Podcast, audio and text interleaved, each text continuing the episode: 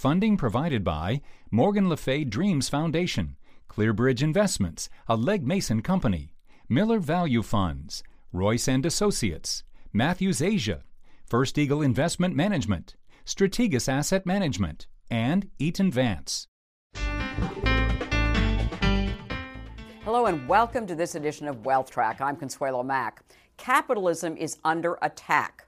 The economic system based on private ownership, free markets, and competition is losing favor among the young and being portrayed as greed based, unfair, and rigged in favor of the wealthy few. Socialism, once discredited because of the abject failure and destruction of government controlled economies such as in the Soviet Union, China until private market reforms, and currently in Venezuela, has come back into vogue. According to a recent Gallup poll, 51% of Americans aged 18 to 29 have a favorable view of socialism versus 45% who view capitalism favorably. In 2010, 68% viewed capitalism positively. There is a reason capitalism is under attack. Rising economic inequality in the U.S. has called into question the American dream of rising upward mobility and equal opportunity. American corporations have come to symbolize the economic divide due to the yawning gap between executive and worker pay. Average annual pay of CEOs at the largest U.S. corporations has exploded from 31.6 times the average annual compensation of the typical worker in 1980 to 278 times today, largely due to the use of stock awards and stock options, which now make up 75% of CEOs' annual compensation. Until recently, the interest of the stockholders, who are the owners of companies, was paramount. Until recently, creating shareholder value serving the stockholder owners of a company has been the top priority of corporate executives. In 1997, the influential Business Roundtable, which represents about 200 major corporations, statement on corporate governance read The paramount duty of management and of boards of directors is to the corporation's stockholders. The interests of other stakeholders are relevant as a derivative of the duty to stockholders. Well, in its new 2019 statement called A Statement on the Purpose of a Corporation, the Roundtable writes that they share a fundamental commitment to all of our stakeholders. We commit to delivering value to our customers, invest in our employees, dealing fairly and ethically with our suppliers, supporting the communities in which we work, generating long term value for our shareholders. That was their last point, and no mention of the primacy of profits. Well, do corporations need a new purpose? Does the free enterprise capitalist system need a major overhaul or a tune up? Joining me is Ken Langone, founder and CEO of Invemed Associates, co founder of the Home Depot, where he was lead director and a member of the executive committee of its board from its founding in 1978 until 2008, noted philanthropist and the author of I Love Capitalism An American Story. He is joined by David Gardner, the co founder and co chairman of The Motley Fool, a global online investing service he launched with his brother Tom in 1993. Motley Fool's purpose is to make the world smarter, happier, and richer by helping individuals become better investors. Gardner's stock picks, tracked in their Stock Advisor newsletter since 2002, has outperformed the market by a huge margin. The firm is also on a mission to help the world work better. It has been twice named the best company to work for by Glassdoor. Gardner is also a board member of Conscious Capitalism, a nonprofit organization established to promote conscious capitalism, which he will describe. I began the interview by asking Langone why he loves capitalism. It works. It gives everybody a shot and it develops businesses and it develops opportunities from the bottom up. Look at the number of jobs that were created by Ray Kroc's idea of McDonald's. Look at Bernie Marcus Arthur Blank, myself and Pat Farrah, Home Depot. 460,000 full-time employees, associates actually. Mm-hmm. Nobody getting paid minimum wage. Not one. We never paid minimum wage in 41 years. You paid above minimum wage, always right? Paid, right. Always paid above minimum yeah. wage. We have 3,000 kids under 84. You're a kid. We have 3,000 kids that are today multimillionaires. They started with us in the parking lot of the store, pushing carts in. So it works for everybody if they want to make the effort. How do you feel about capitalism these days? I love capitalism. I, I, agree with what Ken just said. I think it is the reason that we pulled ourselves naked out of the swamps hundreds of thousands of years ago as a species, is that we, we traded with each other ideas and goods. And, uh, and it's a, a, tremendous model. However, I think that it can be done well and it can be done poorly. And so I, I tend to always look for where it's being done well. And as a stock picker, I try to pick those stocks. And as an entrepreneur, I try to build a company much smaller than Ken's that tries to do it well. But I'm also aware of the excesses and the failures. And, uh, and you know, that's, that's hurt a lot of us too, whether it's Enron or Theranos more recently, or there are a lot of examples of yeah, where capitalism are, has run amok. Not because of the system, no, right? They, they're because corrupt. of the people. Those are corruptions. Th- those weren't legitimate. A business, look, capitalism has winners and capitalism has losers. Mm-hmm. Not every idea is going to work like Home Depot did or McDonald's did. Yeah. But, but the fact is, overall, look at the, what happens to the income levels and the standard of livings of everybody.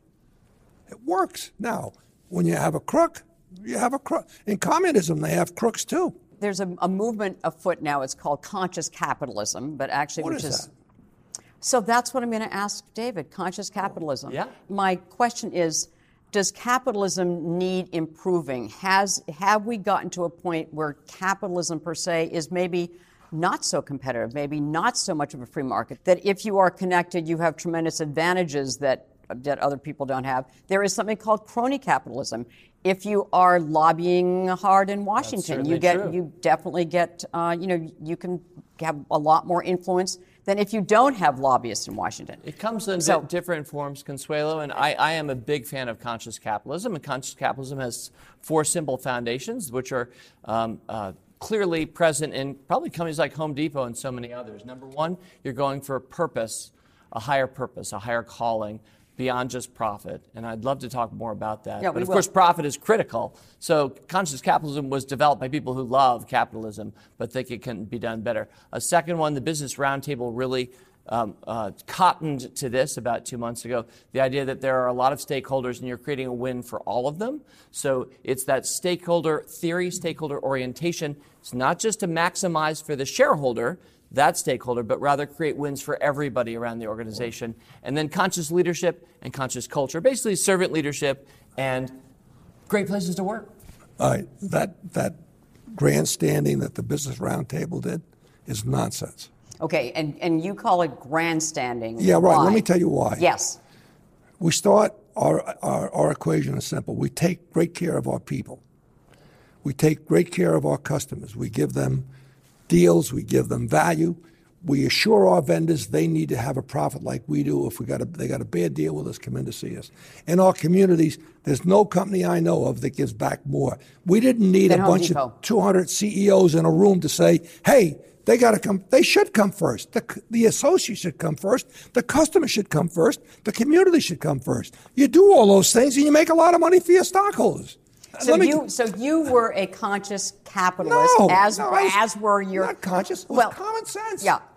but by a different name in today's world, that's called conscious capitalism. But the point is the fact that the Business Roundtable had to come up with these points and have a new statement of purpose tells me that were they not doing it to begin with? They didn't know what business was all about. Forget about conscious.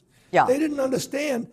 We have 470, 480,000 people. I can't touch every one of those customers, but they do. Mm-hmm. I take good care of them. They take good care of the customers. The customers have a bad experience. They come back and they buy more. We make more money. The vendors sell us everything. We make sure the vendors make So. Home Depot knows how to do it right and has But done it right. a- That's why it's one of the great businesses any- of our time. Any great business knows how to do it right. you can't have a business if you don't take care of your customers. Did the Business Roundtable, for instance, David, in your view, did it need to come up with a new statement of purpose? I think the biggest change between Yeah.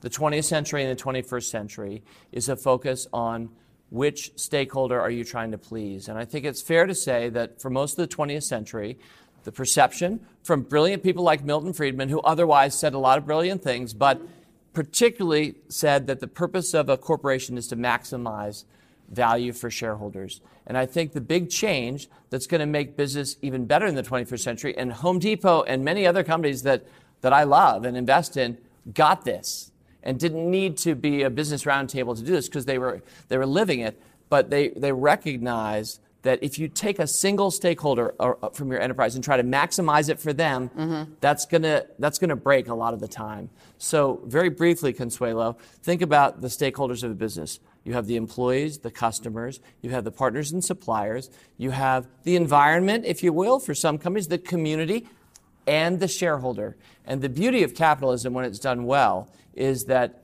if you focus on wins for all of them, shareholders do better than otherwise.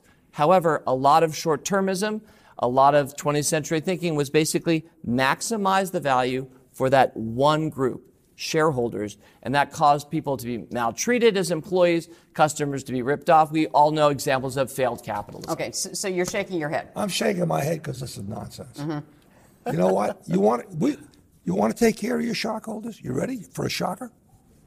I what do you think? Know. What do you think the compound rate of return to the investor of Home Depot from the day we went public and today? Annual compound rate of return, including dividends, about twenty-seven percent. That's amazing. Well, how do we do it? Because we understood you make a business successful. You make a business successful. The owners of that business do well. Mm-hmm. How do you make a business successful? You take care of your associates, you t- including benefits, including compassion when they have. We a, agree. Okay, but hold it. We didn't need the business roundtable 41 years later to tell us, and most enlightened businesses do things this way. Well, I think Ken, you're you're doing a good job explaining why Home Depot has been one no, of the great I'm companies of our time. McDonald's but, is a great company. Look what they did. Burger King did icons, a great job. Right. Enron? It's a crook. I can't explain yeah. people that are corrupt. That's not fair. Give me a business. So uh, let, let, me, me give you about a company mm-hmm. that didn't take care, was a great company compassionate. Eastman Kodak. Go to Rochester today. Rochester's on its butt. Why? Kodak is gone. Why is Kodak gone? Because they didn't follow the equation. They were going to make all this money on this yellow box while digital photography was coming in. Right. They stayed with the yellow box. They were going to screw their customers by those boxes because, after all, look at what we can do today with the phone. We get great pictures and everything. No film. No sending stuff away or picking it up at the drugstore. That's right. Guess what? The formula works. It'll always work. Right. No, but so if if, it, if a company is well run and does what you're talking about, if it about, does common sense things, right? Take but, care of your people. Take care of your customers. Make sure your vendors have a fair deal. Make sure you let the community know that you love being there and you're grateful for their business and you're going to do whatever you can to show it to them. But That's, you know, a lot of companies don't do that. Shame on them. They're going to go broke. Right. And, and you, you mentioned the short termism. So the emphasis is on is, is on quarterly profits. And the emphasis, if, if you miss your quarterly profits that Wall Street, you know, has determined you know, you're supposed to make, then the stock goes down, the CEO is under pressure, and CEOs get fired for, you know, if they don't make their, you know, their quarterly profits and where do you stock's think, not doing Where do you think the short-term short-termism pressure comes from? Yeah. Where does it come from? I think it comes from, uh, you know, Wall Street, no, from, no, no. from how it the comes, market responds. It comes from the state funds Okay. That invest money, they give them to money managers, and every 90 days they bring the money managers and say, You perform poorly. Right. We're taking our money away. Oh, so the enough, pressure's coming from the, the investors who are invested in There's enough blame companies. to go around for everybody. Okay. So, but there's something wrong with that emphasis because if you thought that way about uh, Home Depot, you, you know, the, the, company wouldn't have survived and well, and I think flourished. it comes in part from trying to maximize shareholder value, which is what we talked about a little bit earlier. So, if you're truly looking at, as Ken has talked about, for your employees and for your customer, and you're thinking about the environment, depending on what type of company you are. Uh, you're, you're going to be problem solving in a way that is going to win. But the reality is, of course, most companies underperform the S&P 500. Most companies didn't return 27% right. a year. By right. doing nothing. Well, well, Just uh, th- of course, they're, yeah, no, I know. I love that. Of course, I, I, I uh, we at the Motley Fool are all about buying stocks and holding them forever. And I know you and I share that same love of the long term. You know but the reality is that most companies don't return 27.5% a year. Uh, most don't even return 10% a year. And so I think that the beauty of what's happening is that there's an awakening of what wins. and what works. And a lot of us weren't taught um, how, how, to run a business well. Right. Or we, a lot of people don't even understand what the average rate of return in the stock market is because they don't understand the economic system. But the more that we teach them and bring them along and include them, the better our society will be and the less divided we'll be. Ken, you have been on many boards of public yep. companies. Yep. And you told me that you're you're an anti-establishment guy. Yep. You ask Boy, tough am I questions. I ask a lot of tough yeah. questions. And as a and matter I of fact, I vote to fire people too. If they're not up to the job, right? That's well, okay. They're not doing what we think is the right thing. So, well, let me ask you about the state of of you know boards of major public companies. And let me specifically ask you about your example that you gave to me, which was General Electric, when Jeffrey Immelt asked you to leave, to resign from the board because, why? Because I used bad words in an interview with Fortune magazine. Now, They- let, me, let me tell you what. Yeah. He did me the biggest favor in the world because I waited 90 days after I retired from the board. Right. Sold all my stock at $43 a share. Now, let, let me give you one thought. I can't account for people not having patience. My average, my average weighted holding position of all my stocks is 41 years. Home Depot, Lilly, uh, Yum Brands, I go right down the list, Unify. The Yeah. point I'm making Compounding is machines. we're talking about board structure. Right. As far as I'm concerned, everybody at that table should bring a competence that will enhance the ability of that company to do its job. Well, where was the GE board? I'm sorry, when this company was transformed from what was once a great company into a was- shadow of its former It self. It was value destruction. Of, it went from, it was a GE in 2000, the year I was on the board, thank God. I didn't know because of me. GE had, a, had the highest market value of any corporation in the world. Mm-hmm. Today, GE's market cap is 12% of that valuation. So when you factor in inflation, Right. it's even worse. Where were they? They were sitting on their butts, afraid to ask questions. I remember being in a GE board meeting, and a very complicated subject was being covered. And I waited 45 minutes, and I didn't know any more at the end of 45 minutes than at the beginning. And I raised my hand and I said, Jack, I don't understand that. And he says, to, he, his first day was teasing me. You've only been to two board meetings. You shouldn't ask any questions. I said, What do you mean? He said, You should be here a year. I said, Well, I'll tell you what, I'll come back a year from now and then I'll ask the question. So I, then I understood it. They went through it again and I got it. In a break, two other directors came to me, said to me, quote, Boy, am I glad you asked that question because I didn't understand it either. And I said, Wait a minute. If I wasn't in that room, you mean you would have let it go and you wouldn't have understood it? And you wouldn't have said, This is what's wrong. right. You want to get people in that room that you want to have success in capitalism and democracy. Make all your businesses as successful as they can be. I'm all for I'm all for all of these social things we're trying to do in society, all of them, and I'll put myself against anybody in giving back. Anybody. But in that room, you better make sure the people are sitting at that table can make sure they do the right thing morally, ethically, and guess what? Profit wise. So, do we need a statement of purpose, though, to have that happen? Because a lot of boards are, number one, they're very well compensated. So, someone just uh, told me the other day that you know you should look at the what percentage of one's total compensation comes from being on a board. If you want yes men and women, if you, you, you know if that's a big percentage of your corporation, do you think they're going to fire themselves by asking tough questions? Bingo. Take yeah. So, but isn't that? I think that's common among public companies. Yeah, it is. It is. So there's something wrong with that. I mean, th- Uh, th- they need competition. Well, I'll give you one better than Yeah. that. You want to make it tough on them? Give them, pay them what they owe, but tell them it's got to be stock for five years. Yeah. No cash. Okay, and they'll get, well, I can't afford that. Well, guess what? A guy that's making 175 grand as a poetry professor gets on three public corporate boards. His income now goes to a million dollars a year. 350, 300,000, that's about the number. Okay? I own that guy. There's no way in the world he's going to rock the boat. Right. Exactly. I one director got called by me about why he was letting this happen. I said, I'm the only voice in there. You know this is wrong. And he blurts out to me, but I need the money.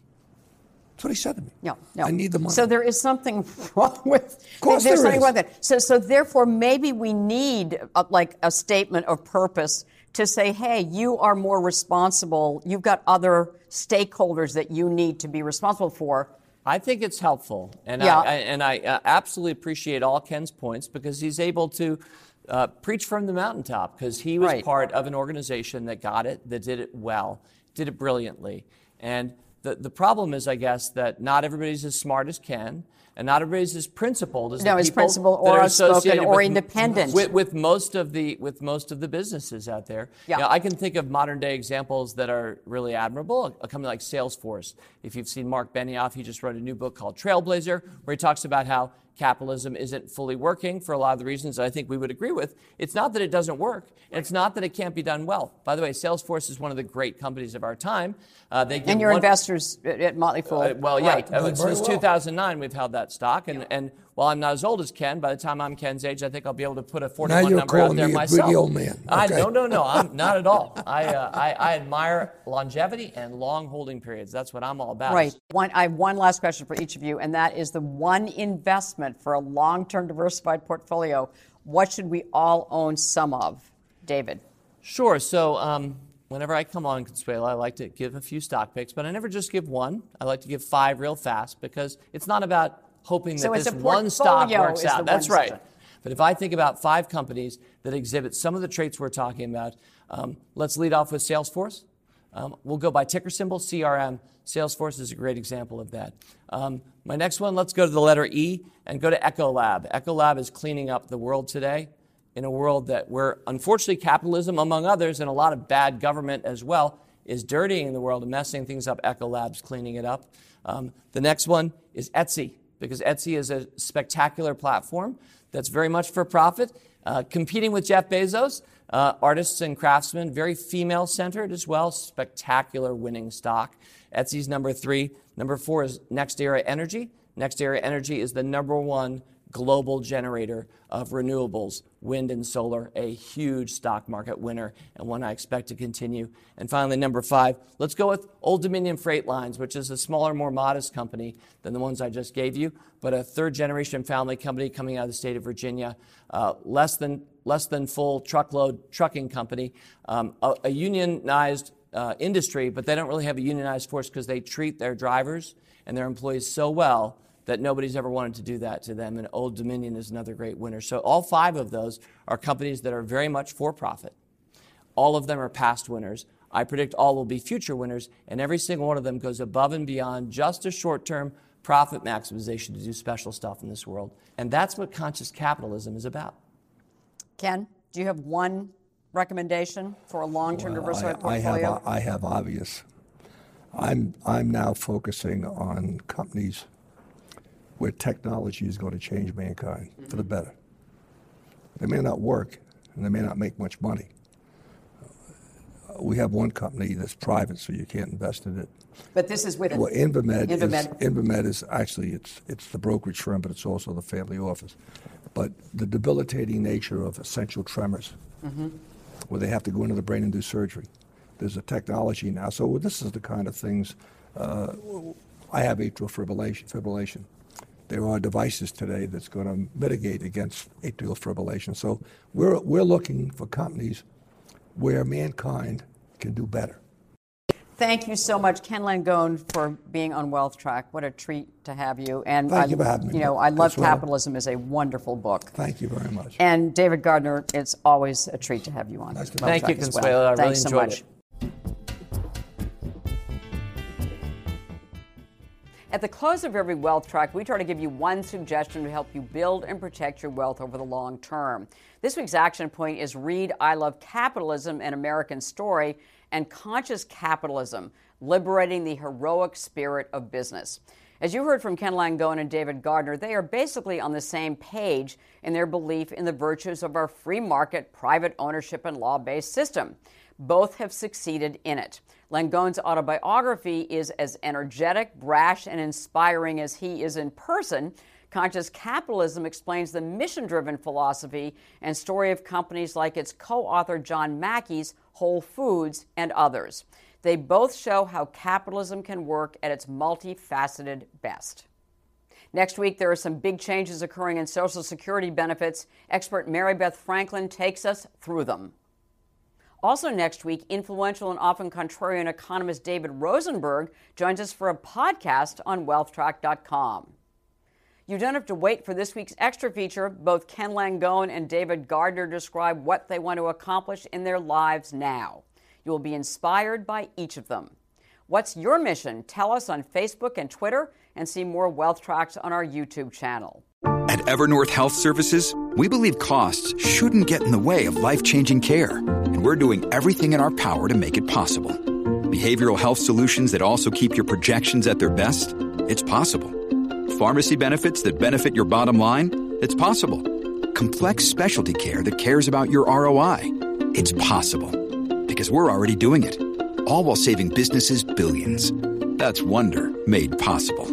Learn more at evernorth.com/wonder. This week on Wealth Track, Home Depot co founder and I Love Capitalism author Ken Langone and the Motley Fool's conscious capitalism advocate David Gardner assess the state of capitalism. They are next on Consuelo Mack Wealth Track.